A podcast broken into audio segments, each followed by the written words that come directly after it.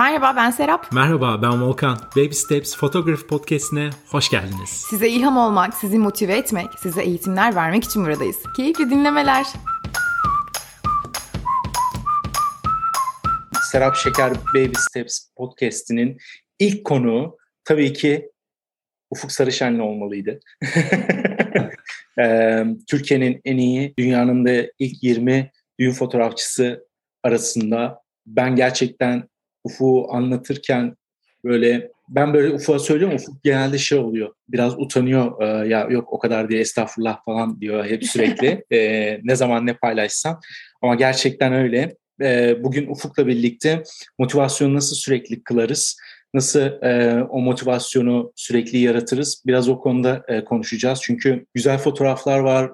O kadar çekim yapıyor. Kaç yıldır bu sektörün içerisinde. Nasıl o motivasyonu ayakta tutuyor? Nasıl her çekimine hazırlanıyor? Onları konuşacağız biraz. Ben sözü şimdi Ufuk'a veriyorum. Hoş geldin Ufuk. Hoş geldin Ufuk. Hoş bulduk. Merhaba. Sizin enerjinize nasıl ayak uyduracağım bilmiyorum. Bakalım sesim öyle çıkacak mı çıkmayacak mı, çok gerdiniz mi? Nasıl bir enerji arkadaşlar? Ya ağzım kulaklarımda bir kere. Gerçekten öyle yapıştırdınız kulaklarım ağzını. Ne yaptınız öyle? çok sağ olun. Çok naziksiniz. Teşekkür ediyorum. Eyvallah. Tecrübemiz. Ne soru neydi? Motivasyon. Biraz bir giriş yapalım. Ben orada kaldım. Biraz giriş yapalım. Şimdi Ufuk Sarışen kimdir? Böyle kısa bir... Ya çok özetle yıllar önce kurumsal hayatı bırakmış, mühendislikten fotoğrafa geçiş yapmış bir fotoğrafçıyım.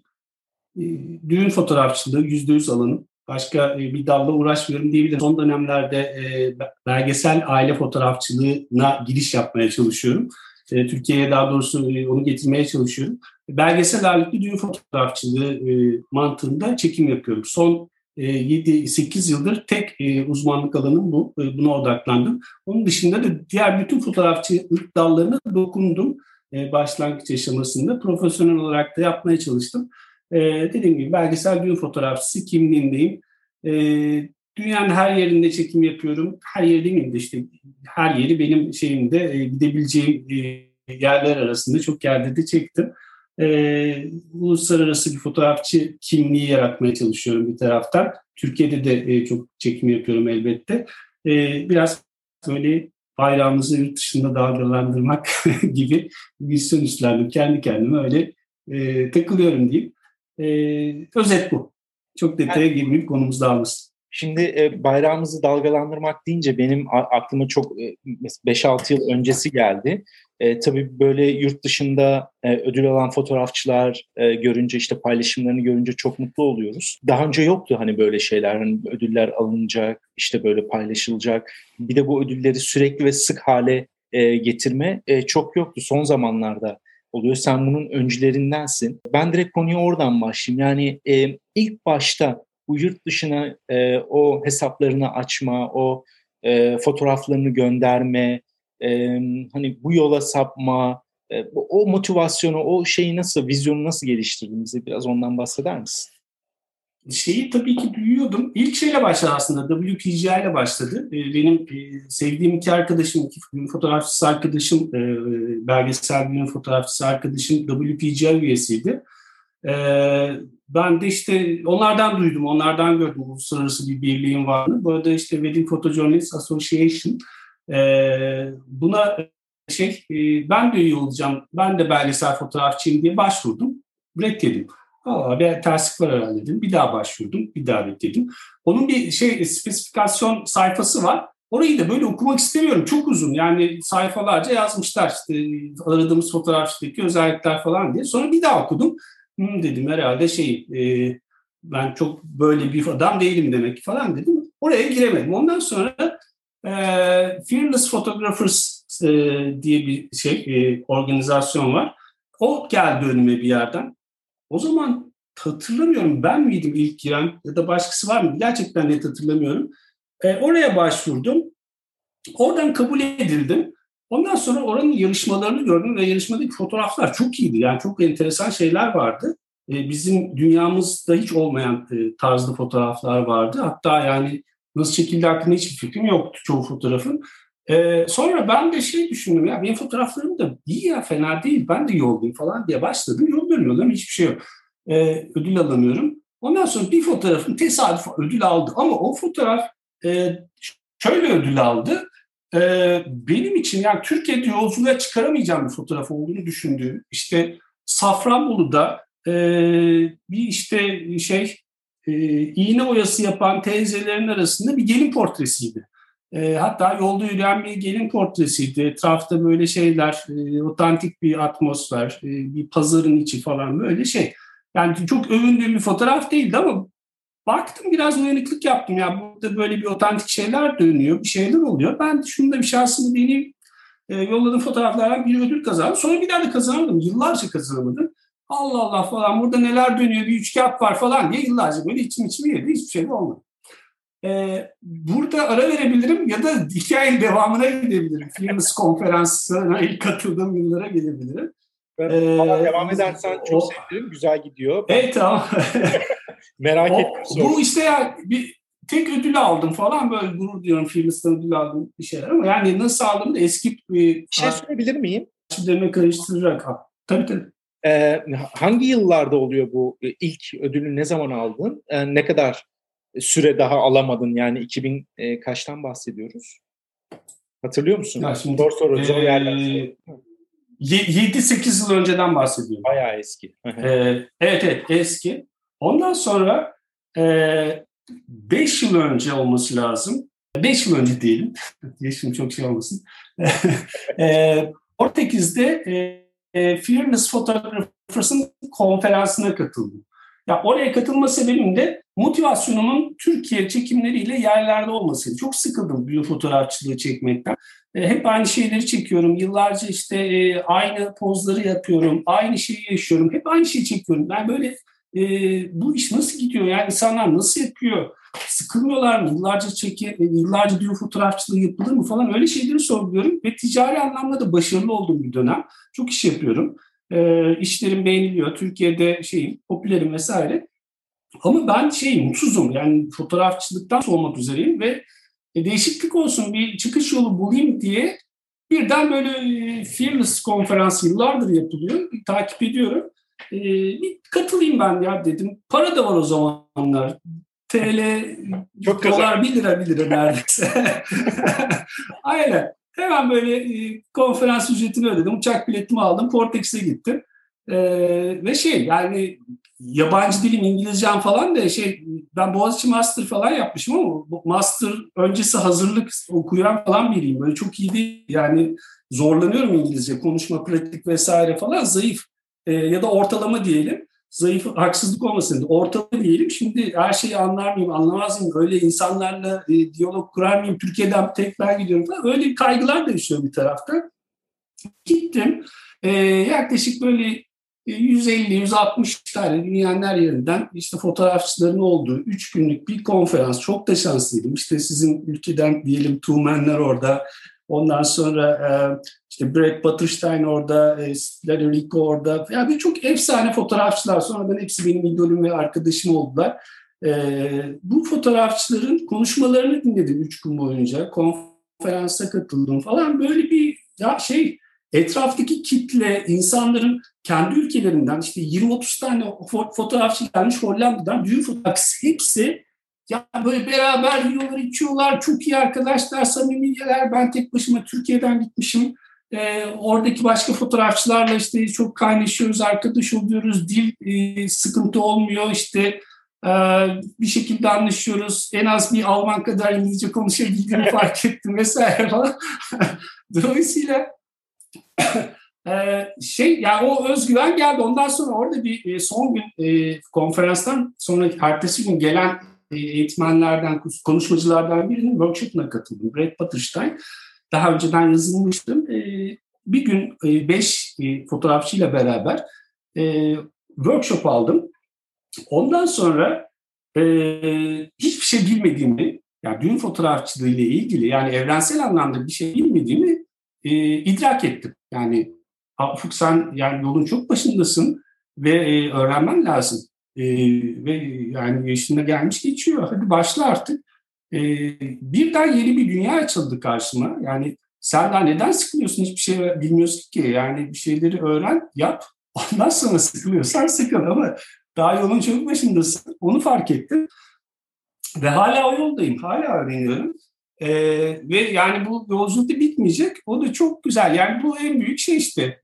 Benim için motivasyon kaynaklarından biri. Öğrenip duruyorsun. Bitmiyor. Şimdi o zaman burada araya gireyim, bir şey soracağım. Yani şimdi kendimi senin yerine koymaya çalışıyorum. Şimdi Türkiye'de çok iyi işler yapıyorum. Çok güzel paralar kazanıyorum. Artık hep aynı şeyleri çekmekten sıkılmışım. Yani kendimi çok iyi görüyorum. Bir güzel işler alıyorum. Sonra gidiyorum bir yere. Birisi bana diyor ki, yani uzun yıllardır bu işin içerisindeyim. Sen daha yolun başındasın. Sen daha bir şey çekmemişsin. Sen daha hani bu işe başlamamışsın bile gibi. Hani böyle bir feedback veriyor bana, geri bildirim veriyor. Hani yıkılır mıyım?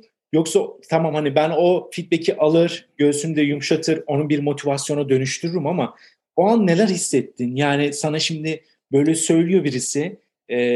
Bir de Türkiye'den bir tek sen gitmişsin. Hani öyle bir vizyondasın, öyle bir konferansa katılmışsın. Neredeyse hani Türkiye'de artık yeter, ben bu kadar düğün çektim, her şeyi yaptım, artık başka bir alana mı kaysam, başka bir şeyler mi yapsam derken sana geliyor birisi, böyle bir feedback veriyor. Ne hissettin? Yani onu böyle idrak edip onu motivasyona dönüştürmek çok kolay bir şey değil.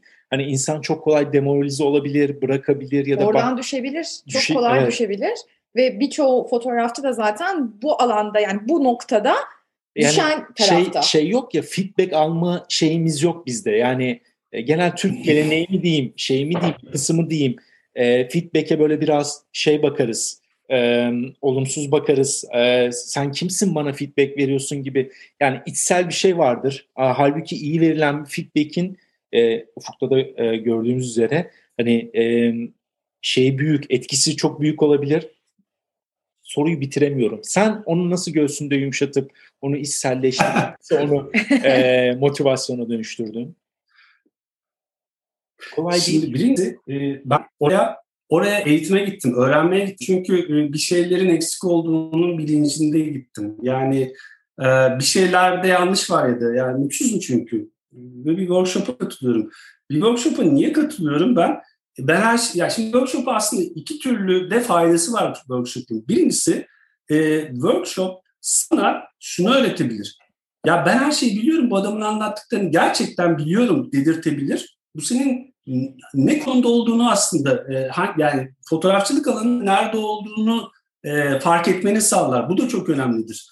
Bir diğeri de bu adamın anlattıklarını ben bilmiyorum ya da işte şunu biliyorum ama şu çok acayip bir şey. Bu benim ilgimi çekiyor. Yani bu senin ne kadar aç olduğunla ilgili. Ben açtım. Yani ben eğitilmek istiyordum. Bir şeyler öğrenmek istiyordum. Hala öyleyim. Ve bundan da hiç gocunmuyorum. Şimdi başka bir şey atlayacağım. Bu workshop'tan yanılmıyorsam 2 yıl sonra, 3 yıl sonra gene Fearless Photographers başka bir organizasyonu olan biraz böyle Seven Photos vardır documentary fotoğrafta. Onun aslında workshop'undan biraz uyarlama bir Foundation Workshop diye bir workshop'u var Fearless organizasyonunun. Bu gene düğün fotoğrafçıları için yapılan bir workshop. Aslında Texas'ta yapılıyor. Arada da Avrupa'da açıyorlar. İspanya'nın Úbeda şehrinde açılıyor. Bir hafta kampa giriyorsun. 2 grup 10 fotoğrafçı. Düğün fotoğrafı hiç konuşulmuyor ama herkes düğün fotoğrafçısı. Düğün fotoğrafı çekilmiyor, düğün fotoğrafçılığı konuşulmuyor. Belgesel fotoğrafçılık konuşuluyor ve ilk başta workshop'a katılmanın ana koşulu şu: bir kitap tavsiye ediyorlar sana. Kitabın adını gerçekten unuttum şu anda. Benim hafıza çok kötüdür ama podcast'in altına link olarak isterseniz yazarsınız. Evet. Daha sonradan paylaşırım. Türkçesini de sahaflarda buldum kitabın. İngilizcesi de mevcut. Bu kitap özetle şunu diyor. Ya kim olursanız olun, bir şey öğrenecekseniz lütfen bütün egolarınızı bırakın. Kendinizi çırılçıplak hazırlayın. Özeti bu aslında. Yoksa hiçbir halt edemezsiniz. Hiçbir konuda başarılı olamazsınız. Biliyorsanız da oturun dinleyin.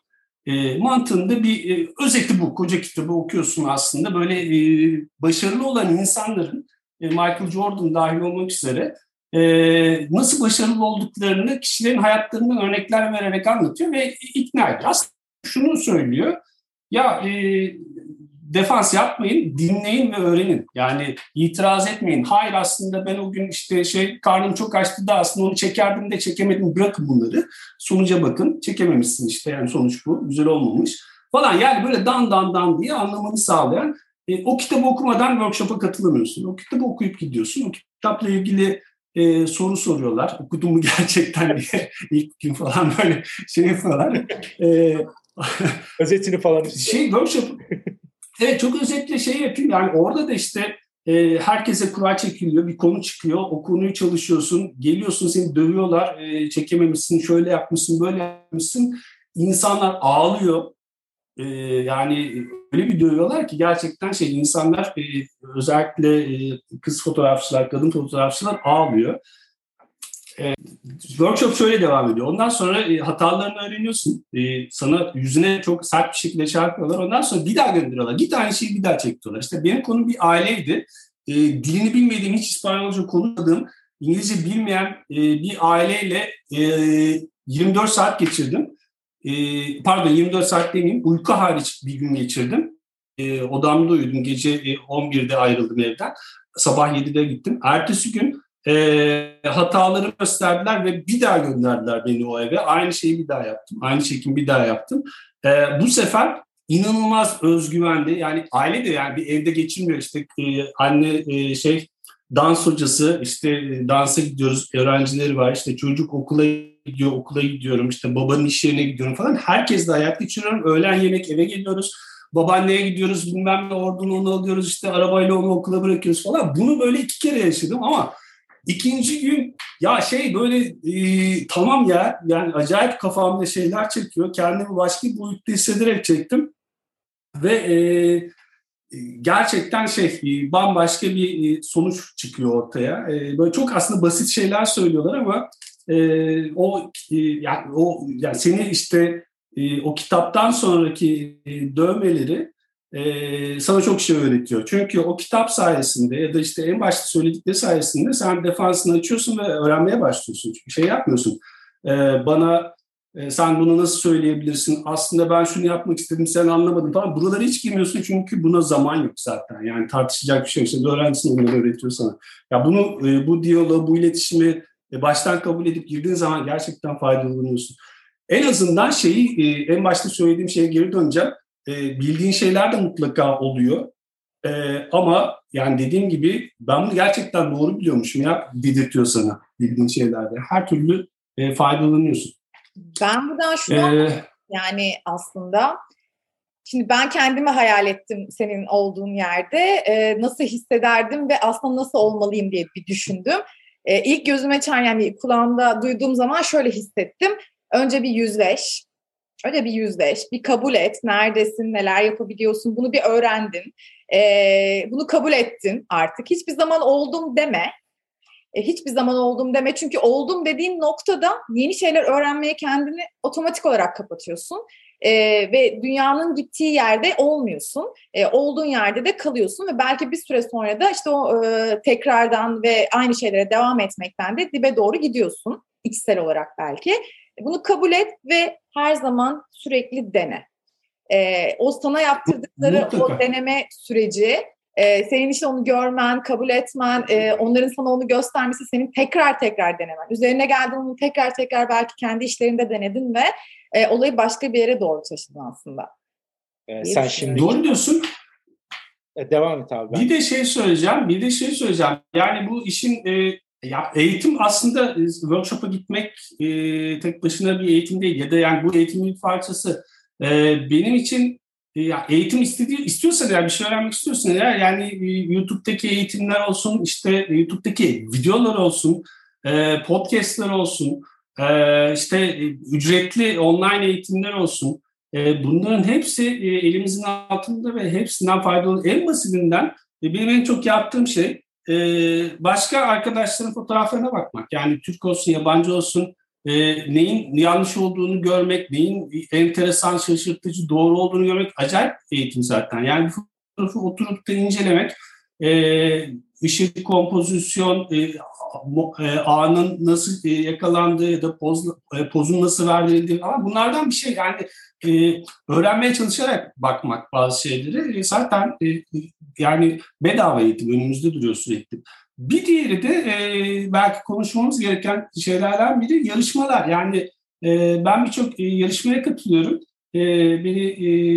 Beni çok geliştiriyor. Yani yarışmadan ben ödül almaya çalışıyorum. Şimdi bu bir şey, ironik bir durum. Yani fotoğraftan ödül almak aslında ayıp bir şey gibi geliyor. Ben yıllarca fotoğraf yarışmalarına çok karşıydım. Ama bir taraftan da ben bir business yapıyorum. Bir iş yapıyorum. Ödül alan fotoğrafçıların işte dünya sıralamasına girdikleri, işte dünyanın en iyi fotoğrafçıları oldukları falan gibi bir durum oluşuyor. Şimdi ben bir baştan öyle girdim. Ondan sonra abi baktım yarışmalar insan acayip zorluyor ve öğrenmeye zorluyor. Yani bu ufalar niye ödül almadı diye kafayı örüyorsun. Sonra bir daha yapıyorsun, bir daha çekiyorsun. Bir düğünde bir fotoğrafı o ödülü düşünerek çekiyorsun ve bir bakıyorsun bu senin genel fotoğraf karakterine de yansımış. Yani fotoğrafların genelinde bir iyileşme oluyor. Yani öyle sallapati diyelim iş yapmaz oluyorsun ve her şey bir disipline giriyor. Bu bence çok kendi kendine motive eden yarışmaların varlığı acayip motivasyon kaynağına dönüşebiliyor ciddi alırsan. Artı tabii tarafı da, yani ödül almaya başlayınca da bunları güzel bir pazarlama tekniğiyle de müşterinin gözüne sokabiliyorsun çaktırmadan. Yani işte yani bir mesela burada kullandığım dil şudur. Mailing'de ya biliyorum çok önemli değil ama işte ben de dünya sıralamasında işte şurada ilk 20'deyim, Avrupa'nın ilk 30'undayım. Çok önemli değil falan. Ha, ya işte ilginizi çekerse diyor özellikle falan diyor. Böyle dibinde böyle küçük bir not olarak. Ya orada mütevazı olmak lazım. Baştan bununla girersen çok ayıp bence yani. Ama tabii o mütevaziliği oralara yedirirsen bu aslında gerçekten benim şeyim böyle, tavrım böyle. Yani bunu sormadan da söylemem ben işte insanlara bir sohbette falan anlatmam zaten. Girer birisi bakarsa bir yerde falan karşısına çıkart. Olması gereken de bu bence, çok bunun da altı çizilmemeli. O zaman sana en büyük faydası kendine. Bir tane zor soru soracağım. Şimdi başvuruyorsun yarışmalara, ödül kazanamıyorsun. Sence o fotoğraf çok iyi belki de. Ben kesin bununla ödül alacağım diyorsun. Gönderiyorsun. Çünkü şimdi biz Serap'la birlikte Baby'den Photographs'ta 6 kategoride yarışma düzenliyoruz. Şimdi Türkiye'den de çok katılım geliyor. Şimdi arkadaşlar yarışmaya fotoğraf gönderiyor ama ödül alamayınca çok üzülüyorlar. Bir daha fotoğraf göndermeyenler var, küsenler var, böyle morali bozulanlar var. Şimdi sen de her fotoğrafınla ödül şimdi diyormuş. Ben her fotoğrafımla ödül kazanıyorum diyormuş. Hani o ödül kazanamayınca sen onu, o olumsuzluğu alıp nasıl onu motivasyona dönüştürüyorsun, onu nasıl kullanıyorsun sonraki çekimlerinde mesela? Şimdi şöyle bir şey var. En zor ödül Fearless Photographers ödülü. Benim katıldığım yarışmalarda. WPGI var. Bence ödül kazanması ortalama diyelim. Yani iyi bir belgesele çok fazla da editing vesaire oralara bakmadan belki ışığı da çok sallamadan önemli olan güzel anlam değil mi? Kompozisyon bile belki ikinci planda. Fearless'ta böyle değil. Fearless'ta iyi bir ışık, iyi bir kompozisyon, iyi bir an. Üçü bir arada olmak zorunda ki ödül alabilirsin. Hatta daha fazlası gerekiyor çoğu zaman. Çünkü çok fotoğraf katılıyor. Yaklaşık 10.000 fotoğraf arasından böyle 100 tane falan fotoğraf ödül alıyor. Belki daha az da oluyor arada. Dolayısıyla şimdi burada zor. Yani işin çıtası çok yukarıda. Benim en çok faydalandığım belki diğer yarışma yapan bütün organizasyonların da bunu düşünmesi lazım. Fearless Photographers'ın yarışmada ödül ya da şöyle söyleyeyim bir bölümü var. Fotoğraf gönderiyorsun. Yani yarışmada ödül almasını düşündüğün fotoğrafı gönderiyorsun ya da ödül alamayan fotoğrafını gönderiyorsun. 10 tane fotoğraf gidiyor. Çeşitli fotoğrafçılar gönderiyor. Bir tane jüri üyesi Bu fotoğrafların hataları neler? Bir saatlik bir yayın yapıyor. Ve bunlar arşivde Fearless Photographers'ın Members Dashboard'unda yıllardır birikiyor. O videoları izleyince hataları zaten görüyorsun. Yani zaten benim fotoğrafım şu dediğiniz koşullardaydı ama ödül gelmedi deme şansınız yok. Yani orada diyor adam açık açık söylüyor. Yani yukarıda bir tane ampul var, parlıyor. Dikkatimizi dağıtıyor. Yani tamam şeyin çok iyi, anın çok iyi ama o orada olmayacak. Yani hata. Yani en basitinden. Ya böyle ufak tefek şeyler, farkında olmadığımız çok şey var o fotoğraflarda. Doğru an değil, berbat bir ışık, berbat gereksiz bir kompozisyon, çok kreatif olduğunu zannettiğimiz bir açı, kamerayı eğerek başarılı olduğunu zannettiğimiz bir fotoğraf falan. Yani bir sürü böyle şey var, doğru bildiğimiz yanlışlar var. Bunların ne olduğunu oturup izlemek gerekiyor. Bu tip kritiklere bakmak gerekiyor ya da böyle kritikler oluşturmak gerekiyor belki. Anlatmak lazım. Yani şimdi anlatmadan da birine sen ödül alamıyorsun, fotoğrafın olmadı deyince de tabii ki kalır. Neden olmadı diye sorma hakkı var arkadaşlarında ama çoğu platformda bu yok tabii ki. Ben gördüm, bir Fearless da var böyle bir şey. Onlar çatır çatır. Workshoplarda bu var bakın. Portfolyonu açarsın. Birebir sahne böyle yarım saat portfolyondaki fotoğraflara bakar. Bu berbat, sebebi şu olağanüstü, şu idare eder. Hadi bu dursun, bu ticari belki başarısı olur falan gibi böyle bir portfolyo yorumlamalar var. Bunları düşünebilirsiniz. Düşünen arkadaşlar varsa ben yardımcı olurum bizzat elimden geldiği kadarıyla ya da uluslararası birçok insan var bu işleri yapan, birebir mentörlük yapan.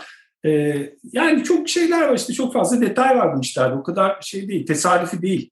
Yani kuralları var bazı şeylerin, bazı şeylerde de kural yok. Şaşırtmam ve çok mucizevi şeyler yapınca da, kural dışı şeyler yapınca da bu iş oluyor. Yani özeti bu. Yani ben de aslında seninle aynı şeyi düşünüyorum. Benim için de yarışmadan ödül almaktan önce eğer alamadıysam diğer fotoğraflarla mesela karşılaştırıp ne eksiğimin olduğunu bulmak beni daha çok motive ediyor aslında. Ben böyle çalışan bir insanım mesela. Bakarım, evet şurası olmamış, burası olmamış. Bu çok dediğin gibi belki bana göre iyi geliyor, ticari çok iyi giden bir fotoğraf olabilir ama o anı yakalayamamışımdır ya da diğerleri ne yapmış da daha iyi olmuş kısmında aslında irdeleyip arkadaşlarım bunları kendine bir motivasyon olarak alıp bir sonraki fotoğraflarında, bir sonraki çekimlerine göndermeyi düşündükleri fotoğraflarda hep böyle bunu baz alarak devam etmeleri. Evet. Onları iyiye götürecek şey aslında. Evet, biraz eğitim gibi. Benim de şimdi Ufuk az önce söyledi. Michael Jordan'dan örnek verdi. Benim damarıma bastı. Ben şimdi konuşayım.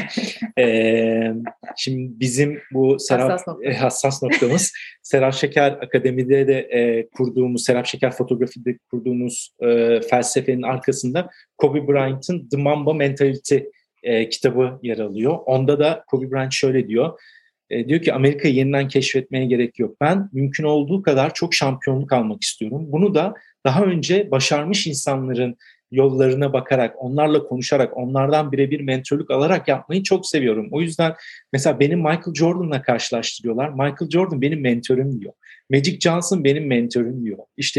Kareem Abdul-Jabbar benim mentörüm diyor. Çünkü bunlar oraya nasıl ulaşacaklarını biliyorlar. Daha önce çok hatalar yapmışlar, bir sürü yollardan geçmişler, 20 yılını, 30 yılını buna harcamışlar. Şimdi ben onların yaptıkları hataları tekrar yapmama gerek yok. Ben sürekli Michael Jordan'ın maçlarını izlerim. Sürekli Magic Johnson'ın maçlarını izlerim diyordu. Sen diyorsun ya başka fotoğraflara bak, değerlerine bak, onlardan çok şey öğreniyorum. Hangi fotoğraflar ödül almış. Bir nevi aynı şekilde, aynı yol. Başarıya giden yolda daha öncekiler neler yapmış, neler doğru, neler yanlış. Ben onu kendi işime nasıl uyarlayabilirim? Kendim nasıl bir yol çizebilirim? Şeklinde bir mesajı var Kobe Bryant'ın da. Şimdi Michael Jordan'da deyince mesela Michael Jordan'ın aslında Netflix'te bununla ilgili bir tane var. Dizisi var, 6 bölümlük. İzledim mi abi bilmiyorum. The Last Call muydu? Yanlış söylemeyeyim. Ben linke eklerim bu podcast'in linkine. Onu da izlemenizi tavsiye ederim. Başarıya giden yol. Last Dance. Efendim? Last Dance. The Last Dance. Evet. Aslında burada çok güzel bir şey söyledin. Hemen onu ben bir daha altını çizeceğim. Dedin ki ne yapmışlar bir bakarım. Baktıktan sonra da bunu kendime uyarlarım. Burada çok ince bir çizgi var aslında. Onlardan o şeyi alıp, bilgiyi alıp, belki de işte motivasyonu alıp neler yapmışlar devam edip bunu kendimize uyarlıyor olmamız lazım. Kendimizi de bulmamız gerekiyor ya arada. Yani evet onu öyle yapmış, ben de onu öyle yapayım. Çok güzel bir şeydir. Evet onu devam ettirebilirsin. Ama burada onu birazcık sonrasında özelleştirip kendine uyarlaman ve kendini bulman gerekiyor. Kendi tarzını, kendi işini oturtman gerekiyor. Dolayısıyla orada da çok ince bir çizgi var. Bunu dersini alıp, motivasyonunu alıp tamamen kendin olarak devam etmelisin. O da seni sen yapan aslında bence bu işte. O zaman bir soru daha soruyorum. Çok tabii ki. Bir şey diyordum. Ya işte bitmez ya konu. Şey diyecektim. Şimdi yarışma, sen unutma sorunu. Şimdi herkes yarışmaya katılırken gönderdiği fotoğraflarının iyi olduğunu düşünüyor ve kazanacağından emin yani. Ya da işte kazanma ihtimali yüksek zannediyor. Ama herkes birden ödül alamaz. Yani mutlaka bir eleme olacak. Ve en iyiler kazanacak. Hatta yani bazen çok iyi fotoğraflar da elenmek zorunda. Çünkü o çok iyi fotoğrafların benzerleri de oluyor diğerlerinin yanında. Yani en iyinin en iyisi seçiliyor falan. Dolayısıyla oraya takıldık da bir daha işte yarışmaya katılmayayım ben zaten bana vermiyorlar girersen zaten bir anlamı yok. Yani bir şey yani öğrenme şeyinde değil o katılan. Bir fayda beklentisi değil. Direkt ödül alayım ben de şuradan kestirmeden falan. Yarışma öyle bir şey değil. Yani yarışma gerçekten eğitimin bir parçası ve çok da çok öğretici bir parçası. Neden işte Serap senin dediğin gibi neden olmadıya kafa yormak burada çok daha faydalı ve gerçekten onun sebebini de anlayınca geliyor.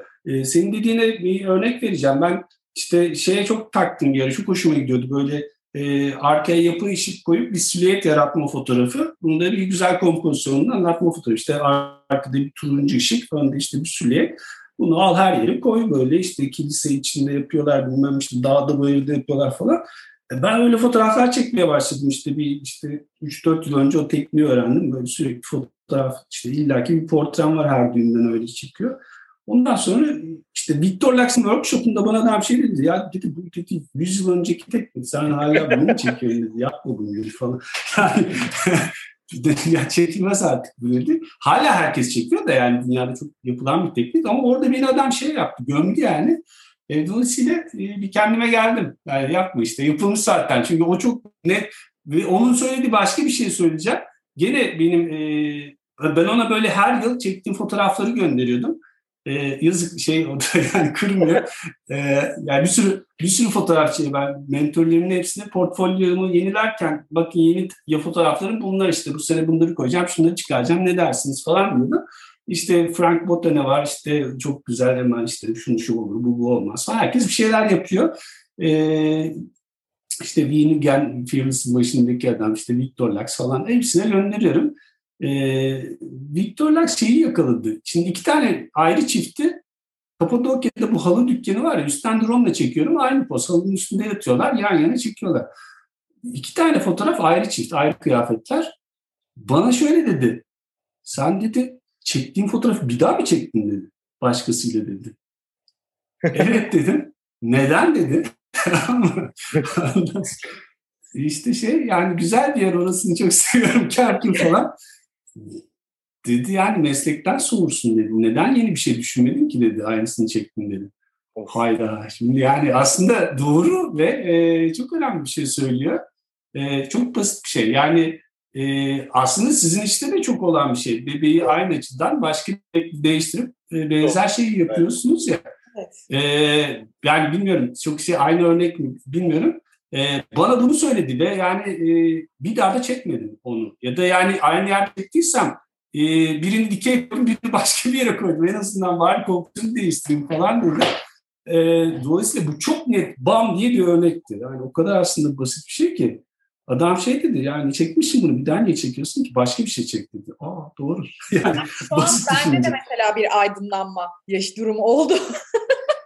Yani öyle bir şey. Böyle bir tokat Fakat yani bu podcast amacını aştı biraz tokat yedik. Şimdi şöyle bizim bir de hani sektörde biraz daha tabii düğün sektörüne ve dış çekim yapan kişilere göre daha farklıyız ya. Bizim çünkü daha sabit bir objemiz var. Ve bu objemizin hani doğru. Daha güzel sizin göstermeye daha hassas bir durumsunuz. Aynen ve bizim hani orada daha çok dikkat ettiğimiz şey. Hijyen durumu var sizde.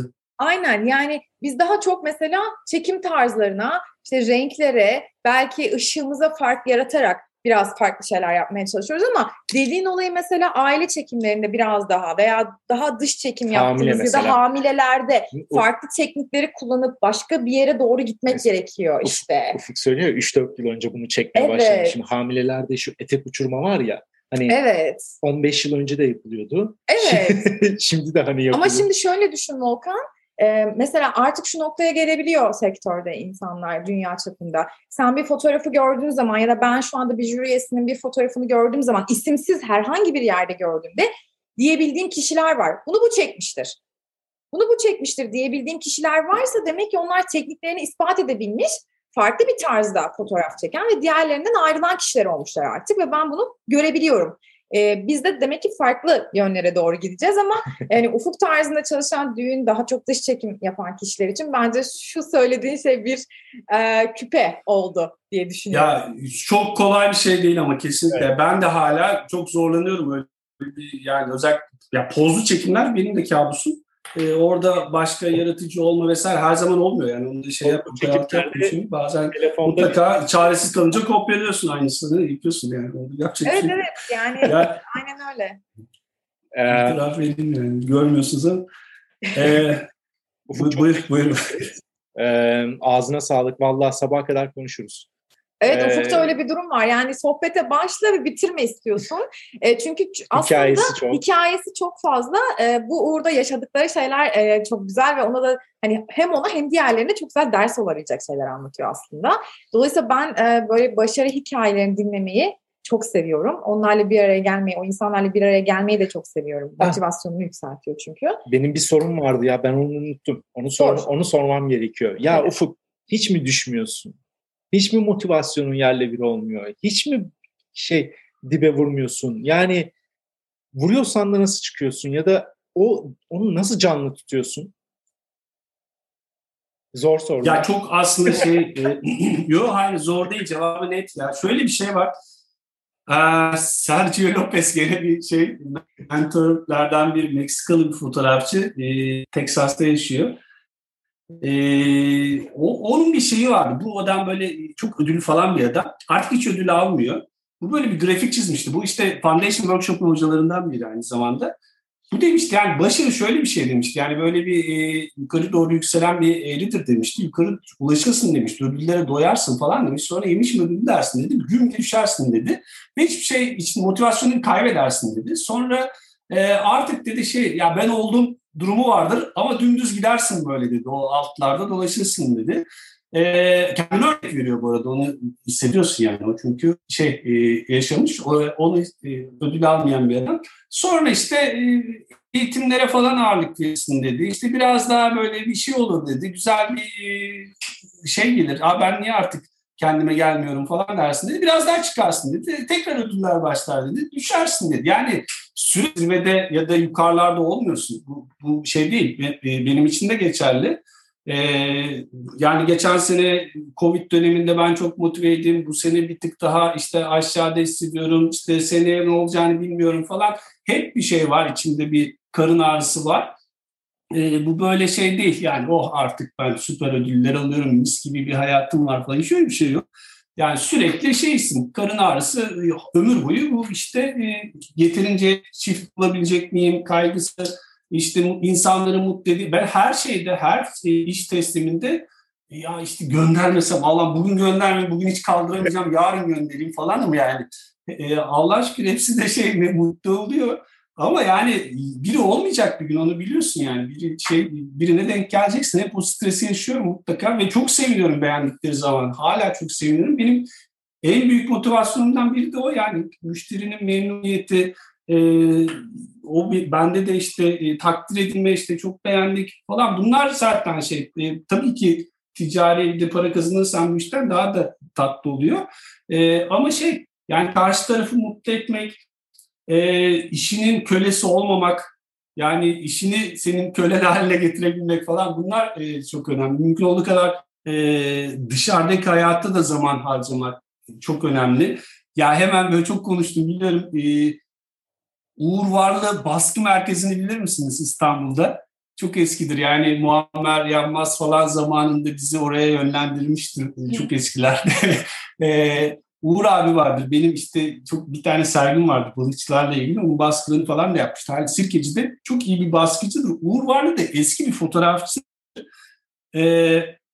Bana hikayesini anlat. Abi senin çok güzel eski bir analog dönem fotoğrafçısı. Abi demiştim, sen niye fotoğraf çekiyorsun? Yani fotoğrafın içindesin, sıkılmıyor musun? Sürekli baskıcıdasın falan. Çık biraz gez dolaş, sokak fotoğrafı çek falan. Ben dedi tövbe ettim fotoğraf çekmeye dedi. Neden dedim? Bir gün dedi kız arkadaşımla konuşuyorduk dedi 20'li yaşlardayken. Ve kız arkadaşım bana dedi ki ya Uğur, senin başka bir bildiğin mevzu yok mu dedi, fotoğrafçılık, fotoğraf bahsediyorsun dedi. Yani aylar sonra söylemiş bunu. Senin hayatından fotoğraf çıkardığın anda sen bir hiçsin, farkındasın değil mi demiş. Başka hiçbir şey yok sende demiş.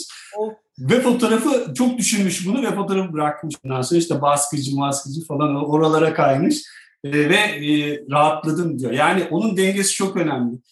Onu söylemeye çalışıyorum. Mutlaka keyif aldığınız bir hayatınızın olması, fotoğraf dışı hayatınızın olması çok önemli. Ben de ailemle mümkün olduğu kadar keyifli fotoğraf dışında bir hayat yaşamaya çalışıyorum. Ev fotoğraf konuşmamaya çalışıyorum. Başka hobilerim oluşmaya başladı. Balıkçılıkla uğraşıyorum artık falan. Balıkçılıkla ilgili sergi açtım demiştim falan. O dönemden kaldı herhalde. Ya bunun dışında başka şeylerle hayatımı geçirmeye çalışıyorum. Yani çekimlerin dışında ve bilgisayar başından kalktığım anda o dünyayı unutuyorum. Çünkü başka şeylerle beslenmek de çok önemli. Yoksa motivasyon gidiyor. Yani sürekli iş. Ne iş yaparsan yap sıkıcı olur diye düşünüyorum. Ben bir şey ekleyeyim hemen kapatmadan. Bence burada de etkisi çok önemli. Sevdiğin şeyi çekmelisin. Yani olaya bir yere kadar ticari bakabiliyorsun ama bir yerden sonra gerçekten onu sadece ticari olarak yaptığını hissettiğin noktada o seni beslemiyor. Mesela kendimden örnek verirsem ben tam bir yeni doğan çekime aşığıyım. Benim için yeni doğan çekmek diğer bütün çekimlerin de üstünde. Ben onu çektiğim zaman 5 saat yeni doğanla oturduğum noktada 5 saat geçtiğini fark etmiyorum bile. O kadar motive çalışıyorum ki. Ama mesela Volkan için bu çok başka bir çekim. Onun yaptığı tarzda o dış çekim yapmayı seviyor. Şimdi ben onu alıp sadece ticari düşündüğümde ya da sadece şu an bunu çekmeliyiz dediğimde, gel yeni doğan çek dediğimde bir yere kadar yapar. Bir yerden sonra en ufak bir memnuniyetsizlikte, en ufak bir olumsuz durumda motivasyonu dibe çöker. Ve onu gidermek için başka arayışlara girecek bu sefer. Hem senin söylediklerin inanılmaz önemli. Hayatından işini belli bir noktada ayırmak zorundasın. Gerçekten başka şeylerle de var olabildiğini göstermek çok çok önemli. Ben bunu sürekli kendime hatırlatmaya çalışıyorum ama bazen zor olan bir şey. Herkes ayıramıyor. Bizim için çok zor. Biz ikimiz de aynı yerde ve beraber sürekli aynı işi yapıyoruz. Ve sevdiğin şeyi çekmek gerekiyor. Yani onu yaparken gerçekten bir daha dünyaya gelsem yine bu işi yapmak isterim diyebileceğim bir şey olmalı bence. Şimdi bu podcast'in adı Baby Steps Podcast. Hani Serap yeni doğanları seviyor. Ne kadar seviyorsa yeni doğan çekimini ben o kadar sevmiyorum. Çünkü gerçekten çok farklı dinamikleri olan bir şey. Düğün de aynı şekilde çok farklı dinamikleri var. Ufuk çok teşekkür ederiz. Çok teşekkür ederiz. Ağzına gerçekten sağlık. Ben teşekkür ederim. Sağ olun, çağırdığınız için harikasınız. Çok her zamanki keyifli sizle konuşmak. Teşekkürler, seninle de öyle. Bizim her konuştuğumuz fotoğrafçıya sorduğumuz bir tane soru var. Podcast'in sonunda. Onu da sana soracağız. Çünkü bu podcast'i dinleyen fotoğrafçıların %99.9'u bunu merak ediyor. O yüzden bu söylediklerini de bu podcast'in altına da ekleyeceğiz. Şimdi ne soracaksınız? Ne soracaksınız hocam? Abi, gerçekten. Sürprizlerle doluyuz. Bildiğin yerden gelecek. Ufuk Sarışen'in fotoğraf çantasında neler var? Hangi makine ve lensler? Açık baksan mı dedim yani. Ben Canon kullanıyorum. 2 tane Canon body var. Mark 4, Mark 3 var. Bazı çekimlerde, yani düğün çekimlerinde, düğün günü çekimlerinde mutlaka 2 body çalışıyor. Sağ sol 2 body takılı. Birinde 35 mm sağda. Çok değişmez, o sabit kalır. Sol tarafta da 85 mm sabit lensim var. Bazen sağ taraftakini gece özellikle ihtiyaç halinde, parti zamanı değil, 24 milimde insanlarla çok burun buruna geldiğimde biraz daha geniş açıya dönüştürüyorum. 28 milim sabitle değiştiriyorum. Çantamda düğün günü için body lens bunlar var. 2 tane flash'im var genelde götürdüğüm. Canon 600-X2'ler var. Onun dışında Magmod'un difüzörleri var. Yedek piller, işte flash pilleri, bataryalar, yeterince kart. Başka 1-2 tane ufak aksesuarım var, oyuncağım var. İşte bir cep telefonu boyutunda bir el aynam var. Bazen yansıma yapıyorum. Bazen o değişiyor, onun yerine bir iş koyuyorum, bir şey yapıyorum falan. Bu arada şeyler var. Söylemeyi unuttum. Monopotum var benim. Yani off camera çalışıyorum. Triggerlarım var tabii. Elimde monopotun üzerinde flaşı kullanıyorum. Bazen de monopotu cama asıyorum ya da aynaya asıyorum. Hazırlık çekiminde özellikle kullanıyorum. İşte suction pompu olan bir şey flash holder. Onu kullanıyorum. Bazen de böyle gorilla podum var. Onu sağa sola takıyorum. O da flash oluyor genelde. Çantam böyle işte bir sırt çantası o. Yani uzun yol seyahat halindeysem o sırt çantası oluyor. Bazen rollerla gidiyorum. Rollerback'le gidiyorum. O zaman daha çok gereksiz şeyler doldurabiliyorum. Biraz daha ağırlıklı olabiliyor. Şimdi şeyde de mesela sırf dış çekimde de düğün değil, sırf dış çekimi yapacaksam eğer de bazen tek lens gidebiliyorum. Zoom lens götürüyorum. İşte 24-70 oluyor genelde. En son İstanbul'dan çekimden geldim. O vardı. Yedek body vardı. O kadar. Hafif bir çantaydı. Tek body ile çalıştım. Bir tane flash vardı falan. Yani işte ihtiyaç halinde böyle değişiyor. Ne çekeceğinle ilgili bir şey. Nereye gideceğinle de ilgili. Yani ben uzun yurt dışı seyahatine gidiyorsam hafifletiyorum çantayı. Bu ilk saydığım aslında en hafifi. Düğün çekeceksem. Ama işte İzmir'deyim şu anda. İzmir'de yaşıyorum. İstanbul'da da kalıyorum arada. İzmir'de bir düğüne gidiyorsam o en ağır çantayı götürürüm. Bagaja para flaşlar koyarım. Ne olur olmaz diye drone'u atarım falan. Böyle gereksiz doldururum. Dursun elimin altında. Canım sıkılırsa işte bagajdan çıkarırım falan diye. Bu lokasyonla ilgili yani. Aynen. Bu. Ama basic çanta. Bir çantayı bile ama uzatıyorum ya. Kendimi valla sıkıldım. Çantamda şu vardı. Geç ben. Bak, gayet söyledin. Çok teşekkür ederim. Ağzına sağlık. Ben teşekkür ederim. Umarım ilerleyen dönemlerde, bu podcast'in ilerleyen zamanlarında tekrar seninle farklı konularda konuşma fırsatımız olur. Zaman ayırdığın için çok teşekkür ederiz. Çok teşekkürler Ufuk. Ben teşekkür ederim. Kendinize iyi bakın. Çantayla ilgili bir anım vardı. Anlatamam diye. Siz anlatmıştınız. Anlat yahu. Şimdi bize mesaj atarlar. Neydi, bize de anlatın çantanızını. Ya 2 tane anım var. Bir tanesini anlatayım. Düğüne geldim, çanta yok. Bitti anım.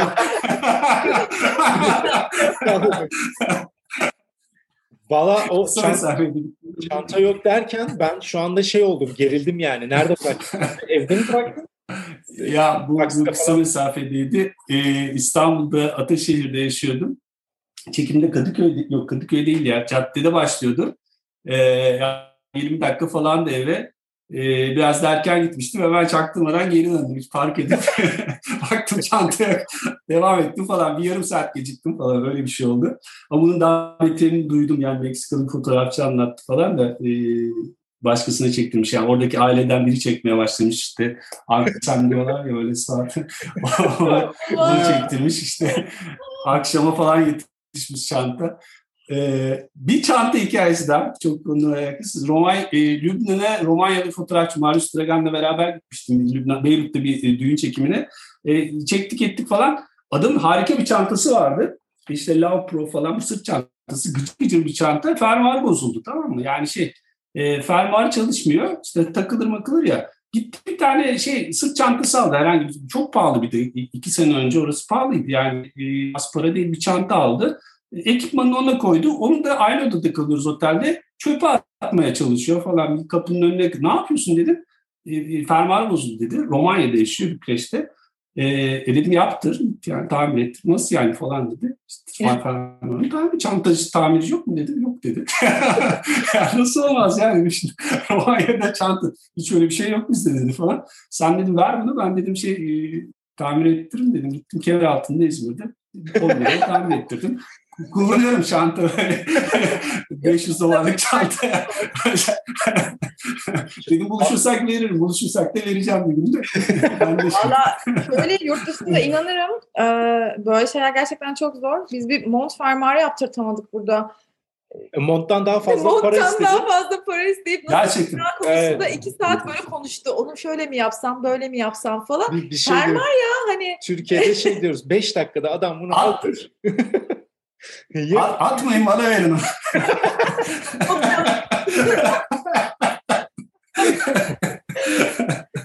Hayır, hiç kapatmak istemiyorum.